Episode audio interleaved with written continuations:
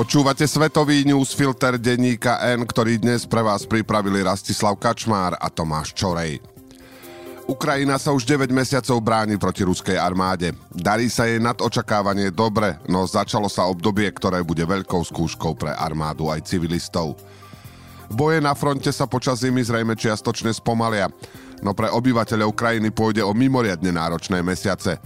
Rusko to vie a preto tomu prispôsobuje taktiku, za čo si vyslúžilo ďalšiu vlnu medzinárodnej kritiky.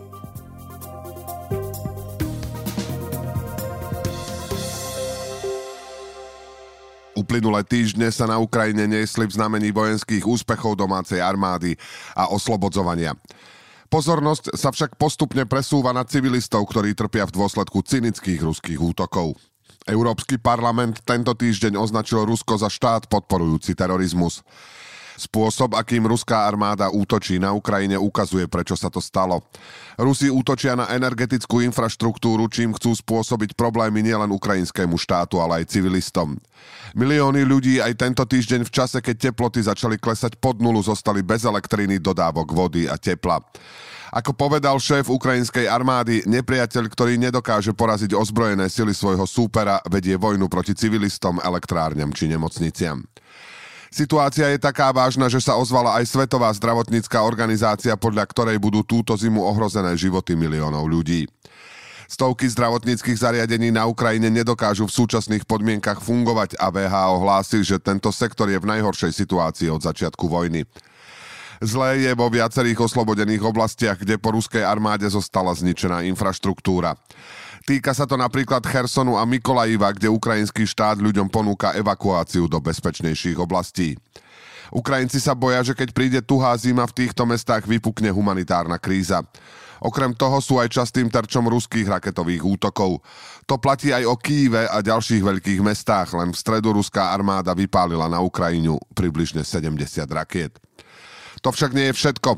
Spojené štáty, ktoré už mnohokrát mali veľmi spolahlivé informácie o ruských plánoch a ambíciách, majú novú veľkú obavu. Domnievajú sa, že Putin môže použiť chemické zbranie. Zistili to novinári z portálu Politico, podľa ktorých by sa k tomu mohol uchýliť, ak by si ruská armáda na Ukrajine postupne pripisovala aj ďalšie prehry. Predstavitelia americkej vlády, s ktorými sa novinári rozprávali, však upozorňujú, že nejde o bezprostrednú hrozbu, ale iba o možnosť, ktorá je reálnejšia ako to, že Putin použije nukleárne zbranie. Dáva to zmysel. Kreml v minulosti s použitím chemických zbraní proti svojim nepriateľom nemal problém, no útok väčších rozmerov by bol bezprecedentný. Donald Trump bude môcť využiť v kampani pred prezidentskými voľbami aj Twitter. Vďačí za to novému majiteľovi firmy Elonovi Muskovi. Bývalý prezident USA a americký reper Kanye West boli najznámejšími osobnosťami so zablokovanými účtami na Twitteri. Po tom, čo sociálna sieť zmenila majiteľa, to už neplatí. Kým West píkal za svoje antisemické príspevky, Trumpa Twitter zablokoval pred necelými dvoma rokmi po útokoch na Kapitol. Išlo o veľmi vážne rozhodnutie, keďže Trump bol v tom čase ešte v úrade a Twitter využíval aj na to, aby oznamoval svoje plány a rozhodnutia. Argument, že prostredníctvom svojho účtu podnicuje násilie a šíri fake news, však bol silnejší a tak sa Trump musel presunúť na nové platformy. Napríklad na sieť Truth Social, ktorú založila jeho vlastná firma. Na nej však Trump má iba necelých 5 miliónov sledovateľov. Na Twitteri je to takmer 88 miliónov. Keď Elon Musk kúpil Twitter, hneď sa objavila otázka, či sa naň vráti Trump. Najbohatší človek na svete a ex-prezident majú komplikovaný vzťah. Musk pred voľbami v roku 2016 hovoril, že Trump nie je správny človek na tento post, ale potom bol v zbore jeho poradcov. Neskôr sa pohádali pre prezidentov postoj ku klimatickej zmene, no Trump ho aj viackrát pochválil. Až prišiel júl tohto roka, keď sa verejne urážali a sporili o to, či Musk volil alebo nevolil Trumpa. Ešte predtým Musk vyhlásil, že ak by kúpil Twitter, účet bývalého prezidenta by obnovil. Svoje slová potvrdil aj činmi, hoci si toto rozhodnutie dal schváliť v ankete priamo na tejto sociálnej sieti.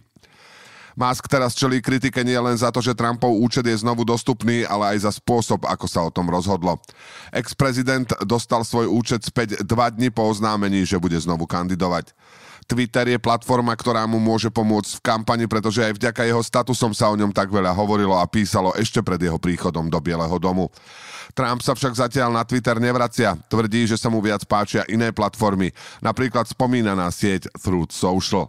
No čím bližšie budeme k voľbám, tým väčšia je šanca, že bývalý prezident zmení názor a využije potenciál, ktorý mu konto s 88 miliónmi sledovateľov ponúka.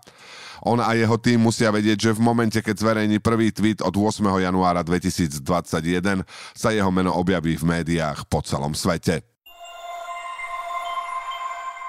V Egypte sa po dvoch týždňoch skončila klimatická konferencia. Bohaté krajiny sa na nej prekvapivo zaviazali chudobným zaplatiť čas škôd. Medzinárodné spoločenstvo sa už 30 ročia stretáva na pravidelných samitoch, kde diskutuje o klimatickej zmene. Predtým tohtoročným aj vzhľadom na vojnu na Ukrajine a obnovenie prevádzky uholných elektrární mnohí nemali vysoké očakávania. Počas konferencie sa viac ako o nových sľuboch hovorilo o potrebe realizovať tie existujúce. Veľa sa diskutovalo predovšetkým o potrebe zastaviť rast teploty o viac než 1,5 stupňa Celzia oproti predindustriálnej ére, k čomu sa štáty zaviazali ešte pred 7 rokmi. Dlho sa zdalo, že štáty dokonca prvýkrát nepríjmu záverečnú deklaráciu. Egyptské predsedníctvo však trvalo na ďalších rokovaniach, ktoré priniesli mimoriadne dôležitú dohodu. Krajiny sa zaviazali vytvoriť fond na pokrývanie škôd spôsobených klimatickou zmenou. Extrémnymi prejavmi počasia trpia predovšetkým chudobné štáty v Afrike či Tichomorí, ktoré vypúšťajú minimum emisí. Týmto krajinám by mali prispieť bohaté krajiny, ktoré svoje ekonomiky naštartovali s výraznou pomocou fosílnych palív. Historicky najväčším znečisťovateľom sú Spojené štáty americké, členovia Európskej únie a Čína. Predovšetkým politici v Tichomorí označujú dohodu za historické víťazstvo. O vznik fondu sa usilovali 10 ročia, no bohaté krajiny ho odmietali pre obavu, že bude viesť k vymáhaniu kompenzácií. Experti však upozorňujú, že okolo dohody je stále mnoho nejasností. Štáty majú na dotiahnutie detajlov ďalší rok. Mnohí sa navyše obávajú scenára, že by sa v Spojených štátoch vrátili k moci republikáni, ktorých líder Donald Trump klimatickú zmenu spochybňoval a odmietal akékoľvek investície do zelenej tranzície. Stále pritom nie je jasné ani to, či do fondu bude prispievať aj Slovensko. Predstavitelia nášho ministerstva zahraničných vecí túto možnosť do budúcnosti nevylučujú. Zrejme žiadne športové podujatie nepúta medzi fanúšikmi takú veľkú pozornosť ako futbalové majstrovstvá sveta. Tohtoročný šampionát v Katare, ktorý sa začal minulú nedeľu, má obrovský presah aj mimo športu. Je mimoriadne kontroverzný a mnohí ho bojkotujú. Katar nepatrí medzi tradičné futbalové krajiny a keď pred 12 rokmi získal usporiadateľské práva, mnohí boli v šoku. Organizátori následne čelili obvineniam z podplácania futbalových funkcionárov. V Katare za krátky čas vybudovali 8 nových štadiónov, čo by bolo mimoriadne náročné bez lacnej pracovnej sily zo zahraničia. Podľa niektorých odhadov tam v dôsledku neznesiteľných podmienok od roku 2010 zomrelo najmenej 6500 zahraničných robotníkov. Neziskové organizácie upozorňujú, že cieľom katarskej vlády je zlepšiť si imič v zahraničí a prekryť problémy v oblasti ľudských práv. V krajine je okrem iného trestná homosexualita a transsexualita. Kapitáni viacerých tímov pred začiatkom šampionátu avizovali, že na turnaji budú na znak solidarity s LGBTI plus ľuďmi v Katare nosiť dúhové pásky. Po tlaku organizátorov futbalová federácia ohlásila, že za to môžu dostať žltú či červenú kartu a hráči ustúpili. Vo viacerých krajinách za to čelili kritike a Nemecko preto dokonca prišlo o jedného z hlavných sponzorov. Nemeckí futbalisti si následne pred úvodným zápasom zakryli ústa na tímovej fotografii a uviedli, že zákaz nosiť dúhovú pásku je ako odoprieť im hlas. Veľkú pozornosť upútalo aj politické gesto hráčov z Iránu, ktorí pred začiatkom svojho duelu odmietli spievať hymnu. Vyjadrili tým nespokojnosť so svojím režimom, ktorý krvavo potláča protesty po smrti mladej kurtky s nesprávne nasadeným hijabom. Šampionát ukázal, že Katar nie je jediným autoritárskym režimom, ktorý masívne investuje do futbalu. O zatiaľ najväčšie prekvapenie sa postaral tým Saudskej Arábie, ktorý v stredu vyhral nad veľkým favoritom z Argentíny v zostave s Lionelom Messim. Saudský korunný princ následne v krajine vyhlásil štátny sviatok. O ďalší prekvapivý výsledok sa postarali Japonci, ktorí v napínavom zápase zdolali Nemecko.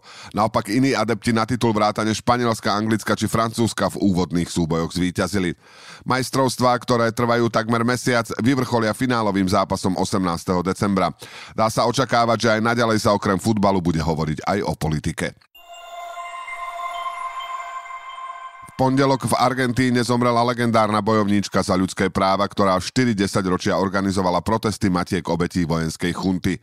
Prezident preto vyhlásil trojdňový štátny smútok. V Argentíne sa v 70. rokoch dostala k moci vojenská vláda, ktorá pod zámienkou hrozby komunizmu brutálne šikanovala veľkú časť obyvateľstva. Chunta systematicky unášala a vraždila intelektuálov, ale aj študentov či robotníkov. Podľa niektorých odhadov zhruba za 10 rokov zmizlo najmenej 30 tisíc ľudí. V krajine sa dodnes snažia identifikovať obete a vynášajú rozsudky o bývalých generáloch vinných zo zločinov proti ľudskosti. Dvaja synovia zmizli aj Hebe de Bonafinovej, ktorá bola až do svojej 50 neznámou ženou v domácnosti z Buenos Aires. V roku 1977 však vybudovala jedno z najvplyvnejších ľudskoprávnych hnutí v Latinskej Amerike. De Bonafiniova spolu s 13 ďalšími matkami, ktorým zmizli deti, protestovala pred domom prezidenta na Májovom námestí v Buenos Aires. Ich symbolom sa stali biele šatky, ktorými si zakrývali vlasy. Demonstrantky sa stretávali každý týždeň a postupne zaujali domáce aj zahraničné médiá. Veľkú pozornosť pritiahli v roku 1978, keď do Argentíny počas futbalových majstrovstiev sveta pricestovali fanúšikovia z celého sveta. Matky z májového námestia, ako si začali hovoriť, sa stretávajú už vyše 40 ročia. Tento týždeň však ich líderka zomrela vo veku 93 rokov. De Bonafiniová ovplyvnila milióny ľudí v Argentíne aj v celom regióne a mnohí si ju budú pamätať ako neúnamnú bojovníčku za ľudské práva. Argentínsky prezident Alberto Fernández na jej počest vyhlásil štátny smútok. Zakladateľka protestného hnutia proti vojenskej chunte však mala aj veľké množstvo kritikov. Po útokoch z 11. septembra 2001 napríklad vyhlásila, že vzhľadom na správanie západu v zahraničí cíti radosť. Zároveň bola veľkou podporovateľkou bývalej ľavicovej prezidentky Kristiny Kirchnerovej, ktorá je v Argentíne mimoriadne polarizujúcou osobnosťou. Svetový newsfilter dnes pre vás pripravili Rastislav Kačmár a Tomáš Čorej. Do počutia o týždeň.